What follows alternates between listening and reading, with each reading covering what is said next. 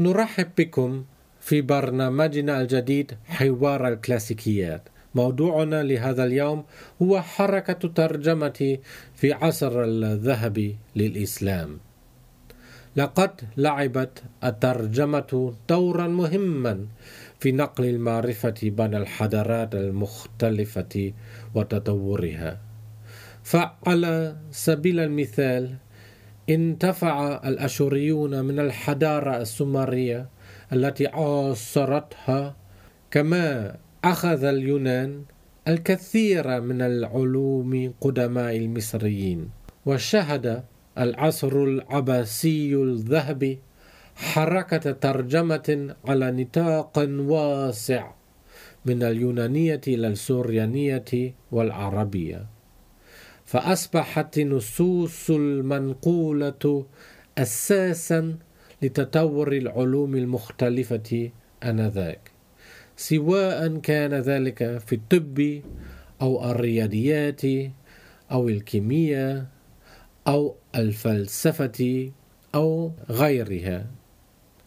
ولم يأخذ العلماء العرب من المعرفة اليونانية فحسب بل أضافوا إليها وأبدعوا في شتاء المجالات أيضا. ولم يتوقف أهمية هذه المؤلفات والاختراعات الجديدة عند هذا الحد بل تم نقلها إلى اللغة اللاتينية فغدت المنهج الأساسي في تدريس في الجامعات الأوروبية الناشئة في القرون الوسطى وعصر النهضة ومن هذه الترجمات كتاب طبي عنوانه الموادع العالمة لجالينوس وهو من أهم أطباء اليونان وعاش في القرن الثاني بعد الميلاد. وتعمل جامعة القاهرة وجامعة ووريك حاليا من خلال مشروع مشترك على تحقيق نص هذه الترجمة العربية ودراستها. وضمن هذا السياق زارنا الأستاذ الدكتور أحمد عدمان من قسم دراسات اليونانية واللاتينية من جامعة القاهرة للتبادل والتحاور حول هذا المشروع. والسؤال هنا من كان وراء حركة الترجمة هذه؟ كيف مكنت هذه الحركة التطور والإبداع العلمي؟ وكيف ازدهرت الجامعات الأوروبية على أساس هذا التطور أهلا وسهلا بك دكتور أحمد دكتور أحمد أدمان أستاذ في جامعة القاهرة يشرفنا وجودك هنا يعني عندنا في بورك في خلال زيارتك إلينا بمشروع مشترك المشروع الذي نتح... سنتحدث عنه. إذا أهلا وسهلا بك. أهلا وسهلا والشكر لكم ولجامعة وارك التي شرفتني بالدعوة لزيارة الجامعة وللتشاور حول المشروع العلمي المشترك بين جامعة القاهرة وجامعة وارك شكرا لك دكتور. نريد أن نتحدث اليوم عن الترجمة من اليونانية إلى العربية ومن العربية إلى اللاتينية التي كانت مهمة جدا بالنسبة لتطور الطب والفلسفة ومجالات أخرى. ونتحدث أو نركز خاصة على الترجمات الطب من اليونانية إلى العربية الذي هو موضوع مشروعنا المشترك. ولكن أولا اشرح لنا لو سمحت دكتور عن بداية عصر أو حركة الترجمات في العالم العربي الإسلامي. هو طبعا الترجمة كانت ضرورية بالنسبة للدولة العربية الإسلامية الناشئة وبالذات عندما انتقلت من الجزيرة العربية إلى الشام. والشام كما تعرف سيادتك كانت منطقة آه، غنية بالتراث الهلينستي من أيام غزوات الإسكندر الأكبر. ولذلك دمشق آه، كانت الترجمة فيها حتى آه، شبه يومية لأن هناك هلينيون أو هلينيسيون من الزمن الماضي يقيمون وهناك كنائس وهناك أديرة ودمشق في هذه المنطقة. وبالتالي آه، الكثير من دواوين الحكومة كانت مليئة بإداريين وخبراء يعرفون اليونانية والسريانية ويتعلمون أيضا العربية لكي يتصلوا بالإدارة والحكومة ولذلك الترجمة كانت موجودة بشبه يومي يومي نعم. ولكن أيضا يعني ابتدأ ربما يعني عندنا يعني أسطورة نقول أو قصص عن بداية آه، آه، عصر الترجمة آه، في هذه الحين صح. ماذا حدث بالضبط؟ إنه كان كان هناك أمير من أمراء الأسرة الحاكمة الأموية خالد بن يزيد يقال أنه آه، ترك آه، العمل الحكومي والخلافة واعتكف ليدرس واستجلب العلماء والخبراء من من الإسكندرية ومن الأقباط ومن الروم لكي يترجموا له علوم الأوائل كما يقال. آه، وبعضهم كان طبعا من السوريان وكانوا على صلة بالحضارة اليونانية. وطبعا هذا ال ال الإنتاج في مجال الترجمة آه، أيام خالد آه، يزيد بن آه، خالد بن يزيد. خالد بن يزيد لم تصلنا لأنها أصبحت ما يعني شبه أسطورة لسنا متأكدين من كل شيء لكن على ما هو ما هو نعرفه جيدا جدا أن ال- ال- الطب اليوناني والفلسفة اليونانية وحتى يعني ربما يعني القصص اليونانية كانت موجودة في هذا الحين طبعا. وكانت هنالك أناس يتحدثون اليونانية بشكل طبعا. دائم طبعا. وحتى الديوان في هذا الحين كان باللغة اليونانية ولكن هذا تغير مع عبد الملك طبعا. ويعني عرب يعني الديوان واصبح ربما هذه هي بداية ال- حركه الترجمة. ولكن نسبيا هذه تحرك يعني في بداية في العصر الأموي كانت ليس بدحمة. خاصة خاصة مقارنة بما حدث بعصر العباسي. ماذا حدث يا دكتور؟ آه، عندما انتقلت الخلافة آه، من دمشق إلى بغداد وأسس المنصور هذه المدينة بغداد آه، بدأ التفكير الجاد والمنظم لنقل علوم الأوائل. بمعنى حتى يعني فيما يحكى أن المنصور نفسه كان مريضا ويعاني شيئا ما في معدته وبالتالي استجلب أحد الأطباء من جندي صابور لكي يعالجه من أسرة آه، بخت يشوع. وبالتالي آه، هذا دليل على أن الحاجة إلى العلوم القديمة علوم الأوائل علوم اليونان علوم الفرس آه، حتى الهند كل ذلك بدأ آه، أهل بغداد وبصفة خاصة الخلفاء يدركون أهميته. ولذلك آه، آه، أصبحت الترجمة حاجة ملحة لقيام الدولة ولكي تقوى الدولة لأنهم يحتاجون مثلا إلى الفلك. يحتاجون إلى الرياضيات يحتاجون إلى الهندسة والعمارة. إلى آخره. وإلى الطب حتى يعني إلى الطب بصفة خاصة. الطب له أهمية خاصة خاصة- آه خاصة. طبعا. لأن له علاقة بالصحة مم. والتمتع بالحياة والجسد السليم وإلى آخره يعني. طبعا. فبالتالي آه، بدأوا يطلبون من المترجمين وفي ومعظمهم كان من السوريان. لأن السوريان كانوا على علاقة وثيقة ومتينة وقديمة. بالتراث اليوناني يوناني. وترجموا الكثير من الكتب اليونانية إلى السوريانية نعم وهنالك يعني شخصية واحدة الأكثر أهمية بدون شك هي آه، حنين ابن إسحاق يعني المترجم والمتطبب الطبيب الذي عاش في قرن ال- التعاصي ميلاديا وهو كان نقول رئيس مدرسة ترجمة مع حبيش يعني ابن عمه ومع آخرين يعني آه، إسحاق ابن حنين الذي هو ابن حنين ابن إسحاق. ويعني هذه شخصية مهمة جدا. ربما تستطيع أن آه، تشرح لنا لو سمحت عن هذه الشخصية حنين بن إسحاق. حنين بن إسحاق آه، ولد في الحيرة لأسرة عربية قبيلة تسمى عبادي وهو كان من السوريان النساطرة نستوريان يعني. وبالتالي آه، هذا مثل أيضا على آه، توسط السريانية في نقل الطب من اليونانية إلى العربية. مثل واضح جدا.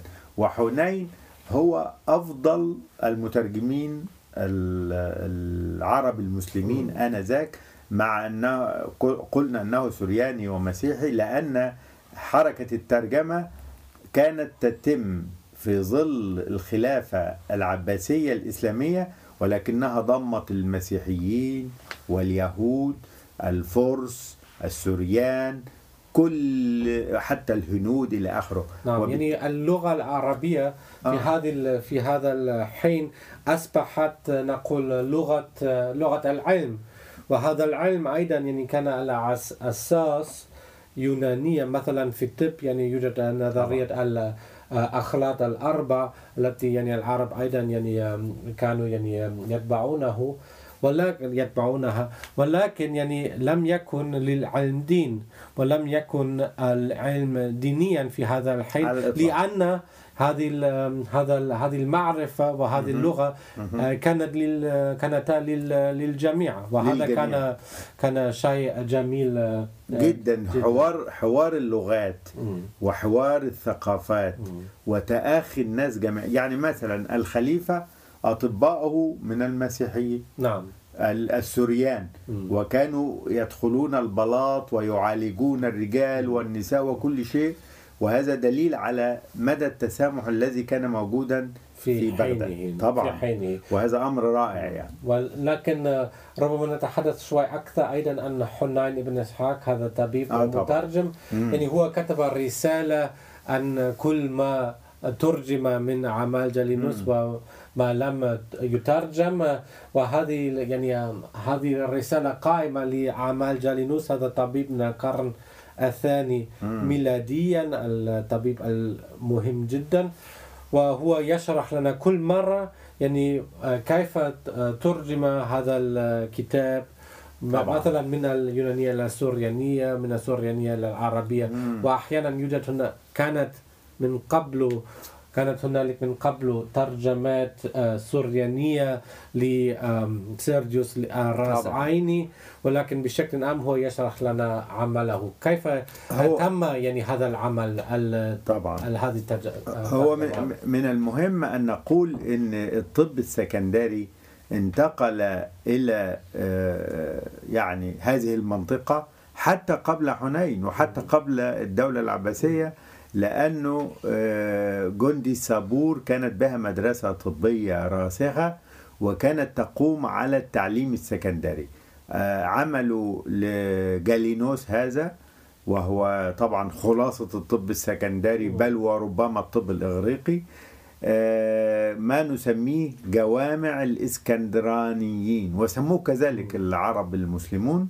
وأقاموا التدريس الطبي في جندي سابور على هذا الطب الجالينوسي إذا صح نعم، التعبير وحتى حتى في رسالة حنين آه. يعني هو يقول أن حتى في يوم يومه حتى في يومه يجلسون في آه. أسكول يعني المدرسة ويدرسون يعني الطب على منهج الإسكندرانيين على هذا المنهج ولذلك لمدينة إسكندرية ول يعني معرفة الطب أو للطب الإسكندراني يعني تأثير مهم جداً. على هذه يعني عصر الترجمات. ولكن يوجد عمل واحد لحنين الذي هو يعني يهمنا خاصة وهو يعني المواد العالمة آه، لجالينوس. هذا الكتاب له ست مقالات. المقالتان الأوليان تتحدثان عن يعني مبدأ يعني الموضع العالم. ما هو موضع عالم؟ هو مكان في الجسد يحدث فيه مرض داخل داخلي نستطيع أن نقول. وبعد ذلك من المقالة الثالثة إلى السادسة المؤلف جالينوس يشرح كل مرة أي أمراض تحدث في هذا المكان أو هذا الموضع العالم. أنا سأعطي يعني فقط يعني مثالين ثلاثة. أم، الصداع يحدث في دماغ الصر يحدث في دماغ حتى يعني الوسواس السوداوي يحدث آه، في الدماغ يعني نوع من الجنون. ولذلك هو يتحدث بتفاصيل عن هذه الأمراض. إذا يعني نحن نريد أن نحقق هذا النص وربما دكتور تستطيع أن نشرح لنا قليلا عن كيف يتم يعني عملنا في هذا المشروع المشترك. نحن بدأنا بجمع المخطوطات المختلفة. آه، هناك مخطوطان على الأقل في القاهرة في دار الكتب وحصلنا عليهما. ثم هناك مخطوطات في الإسكوريال وهناك مخطوطات آه، في مكتبة ويلكم في مكتبة ويلكم كل هذه المخطوطات نقوم بجمعها وبدأنا بالفعل عن طريق آه، المساعدين الذين يعملون معنا سواء في القاهرة أو في جامعة وارك في قراءة وتحقيق المخطوط الأساسي الذي وجد- وجدناه في مجموعة تيمور الطبية الموجود الآن يعني بالدار آه، القومية آه، بمصر مكتبة المكتبة القومية وحصلنا على نسخة ونقوم الآن بقراءتها وتحقيقها كقراءة أولية طبعا وتحقيق أولي لأننا لن نصل إلا لن نصل طبعا إلى النسخة النهائية إلا بعد مضاهاة كل هذه المخطوطات وتصحيح بعضها ببعض يعني. وبالتالي نصل إلى نسخة متفق عليها لأن هناك بعض الكلمات الغامضة وهناك كلمات لا نستطيع قراءتها بدقة وهناك كلمات مشكوكة حتى في قراءتها هل هي هذا أم ذاك؟ كل ذلك سيتضح. بال- ولكن يعني هنالك أيضا شيء مهم آه. ينبغي أن نقوله نقوله أيضا. هو أن الأصل اليوناني آه. عندنا مصدر أيضا ولذلك بالضبط. يعني أنت من القسم اللغات الكلاسيكية بمعنى يوناني طبعاً. لاتيني طبعاً. ونحن نستطيع أن يعني المقابلة المقارنة بين الأصل اليوناني الذي بين أيدينا آه. يعني الذي هو محقق وبين الترجمه العربية نستطيع كثيرا كثيرا ليس دائما ولكن كثيرا ما نستطيع أن آه. نرى أو نفهم هذه الترجمة أو نصلح الناس وهذا لهذا يعني من المفيد جدا أن يوجد هذا التعاون. بين آه، القسمين للغة و- وما اتضح لنا الآن حتى الآن طبعا وهي يعني نتائج أولية لا نستطيع أن نقول نتائج نهائية أنه آه، النص العربي يكاد يكون ترجمة دقيقة للنص اليوناني. بمعنى أن الكل... حتى الكلمات والمفردات و... لا لا نرى مثلا أن حنين ترك شيئا أو فعل ما نسميه عبارة شارحة آه، بعيدة عن تلخيص، النص. آه، paraphrase يعني. ما. نسميه paraphrase باللغة الإنجليزية. ال- التلخيص ربما أو تلخيص أو الشرح أو إلى آخره. لا هو يتبع النص اتباعا دقيقا جدا. وهو كان طبعا يعني طبيبا ماهرا جدا ويفهم بهذا الموضوع ولذلك أيضا هذه ترجمة في في في غاية ال- الجودة نستطيع أن نقول. ولكن بشكل عام يعني لعصر الترجمات من اليونانية إلى العربية تأثير دحم التطور الطب عند العرب. أليس كذلك؟ طبعا. لأنه آه، بناء على هذه الترجمات التي قام بها حنين ومدرسته آه، يعني أعضاء مدرسته آه، سواء ابنه أو حبيش ابن عمه. آه، هذه الترجمات إلى بالإضافة طبعا كان في ترجمات أخرى لكن أفضل الترجمات كانت آه، لهذه المدرسة. آه، قرأها الأطباء العرب وتعلموا منها كثيرا وأضافوا إليها أيضا. والمثل على ذلك ما نجده في مؤلفات أبو بكر الرازي الذي كان طبيبا هو نفسه يمارس الطب. ثم آه، له كتاباته عن الطب وكتابات مهمة جدا وأبرزها الحاوي ثم له ردود حتى على جالينوس لأنه يشك في بعض آراء جالينوس ويقول الصحيح كذا وكذا من أين له هذه المعرفة؟ من الترجمات لأنه آه، أنا لا أعتقد أن أبو بكر الرازي كان يعرف اليونانية مثلا إنما هو اعتمد على الترجمات المتاحة وكانت ترجمات دقيقة وبالتالي استطاع أن يحصل على معرفة دقيقة لطب جالينوس. طبعا. يعني مثلا كما آه، ذكرت آه، ذكرت آه، حضرتك يعني يعني ال- الكتاب الحاوي يعني تحتوي الكثير من الاقتباسات من جالينوس ومن بقراط ومن باولوس الاجنيتي ومن غيرهم يعني من الأطباء اليونان. اليونانيين. ولذلك يعني هو يعني عرف هذه كل هذه الأشياء ولكن له أيضا هذا الكتاب شكوك على جالينوس عنوانه شكوك على جالينوس. وفي هذا الكتاب هو يشرح لنا مرة أخرى يعني ماذا قال آه، جالينوس. وأيضا أين يعني هو فكر يعني رأى شيء آخر في تجربة في تجربته اليومية في مستشفيات في بيمارستانات يعني كما تسمى في حينه آه، في بغداد أو أو في الغاية. وهذا يعني يعني مثل واحد آه، آه، يرينا يث- يثير لنا أن في الطب العربي الإسلامي إبداع وإضافة وأشياء جديدة وتقدم. هم أخذوا المعرفة طبعا ولكن هم أيضا طوروا المعرفة. لكن هنالك أيضا شخص آخر اسمه الز- الزهراوي آه، في الأندلس آه، طبعا. طبعا حتى في المشرق العربي كان هناك الكندي وكان ابن سينا وهؤلاء تناولوا هذه الترجمات وشرحوها وعلقوا عليها وفصلوا وأضافوا حتى ولو كان نظريا يعني. لكن لما آه، نصل إلى الأندلس والزهراوي فنكتشف أن الزهراوي كان جراحا وجراحا ماهرا جدا وكان يجري عمليات جراحية دقيقة جدا. آه، من أين له هذه المعرفة وهذا العلم؟ فطبعا واضح أن المنتج أو المنجز المشرقي ما تم في بغداد كان المادة التي أخذ منها الزهراوي وبنى عليها وكذلك ابن رشد في الكليات بنى أيضا على ذلك. وبالتالي نستطيع أن نقول أن الطب العربي الإسلامي بدأ بالأخذ والترجمة ولكنه وصل إلى الذروة وبدأت الإضافات وبدأ التقدم والإزدهار. وهذا ما نجد له آه، يعني صدى طبعا موجود فيما آه، أنجزه الأطباء والمؤلفون نعم. في آه، الأندلس أو في صقلية أو في ساليرنو في أو في أمكنة أخرى.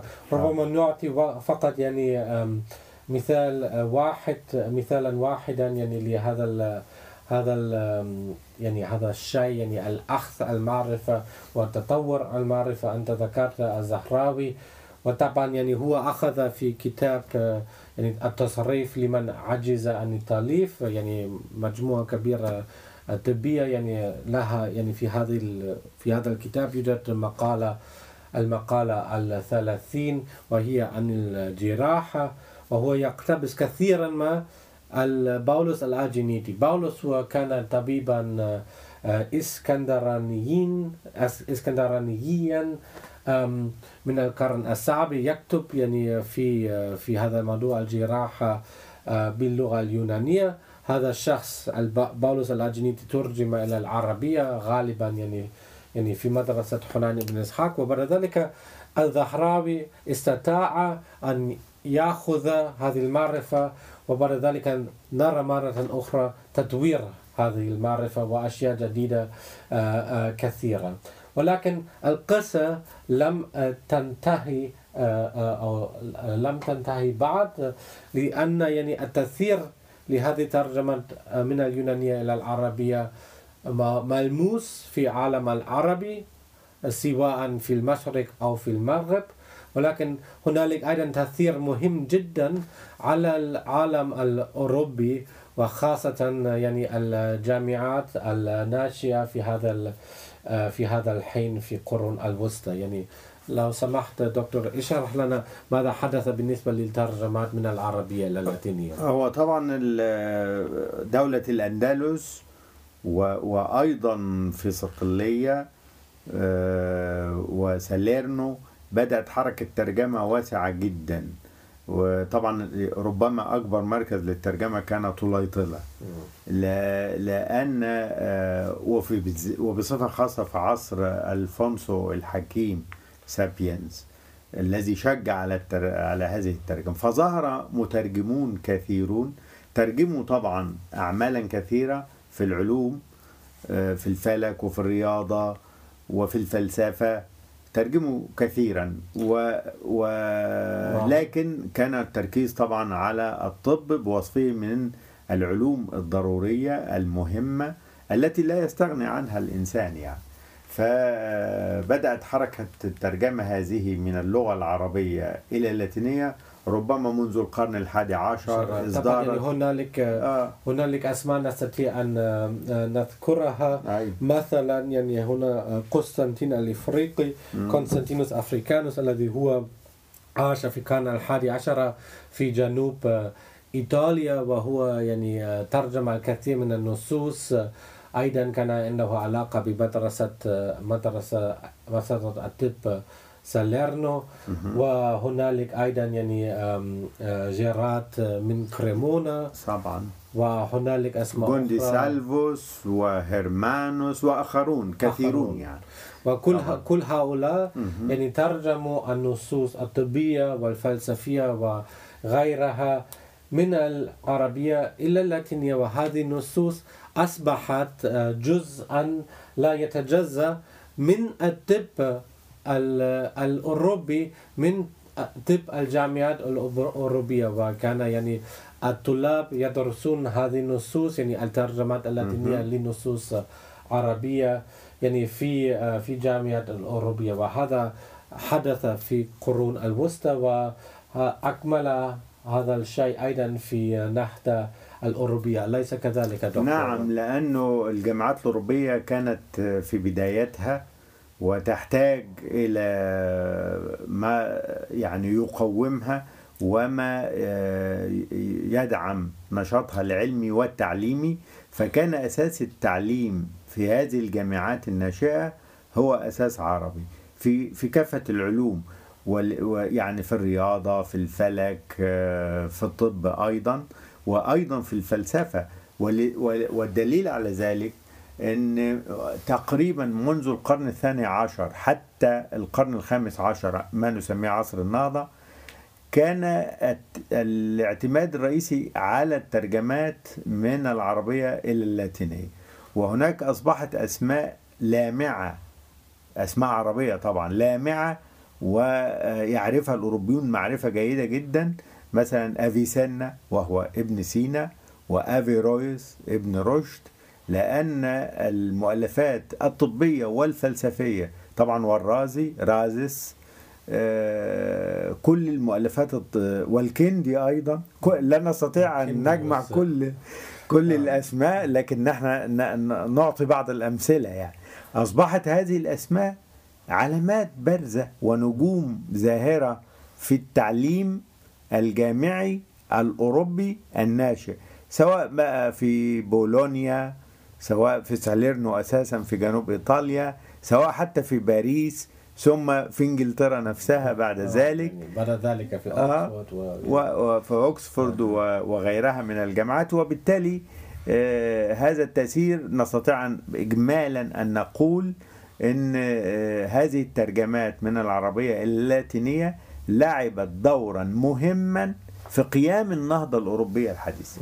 بدون شك. وهكذا نرى يعني التأثير الكبير لترجمات حنين بن إسحاق الذي نحن ندرسها عن طريق يعني المواد العالمة في الشرق وفي الغرب.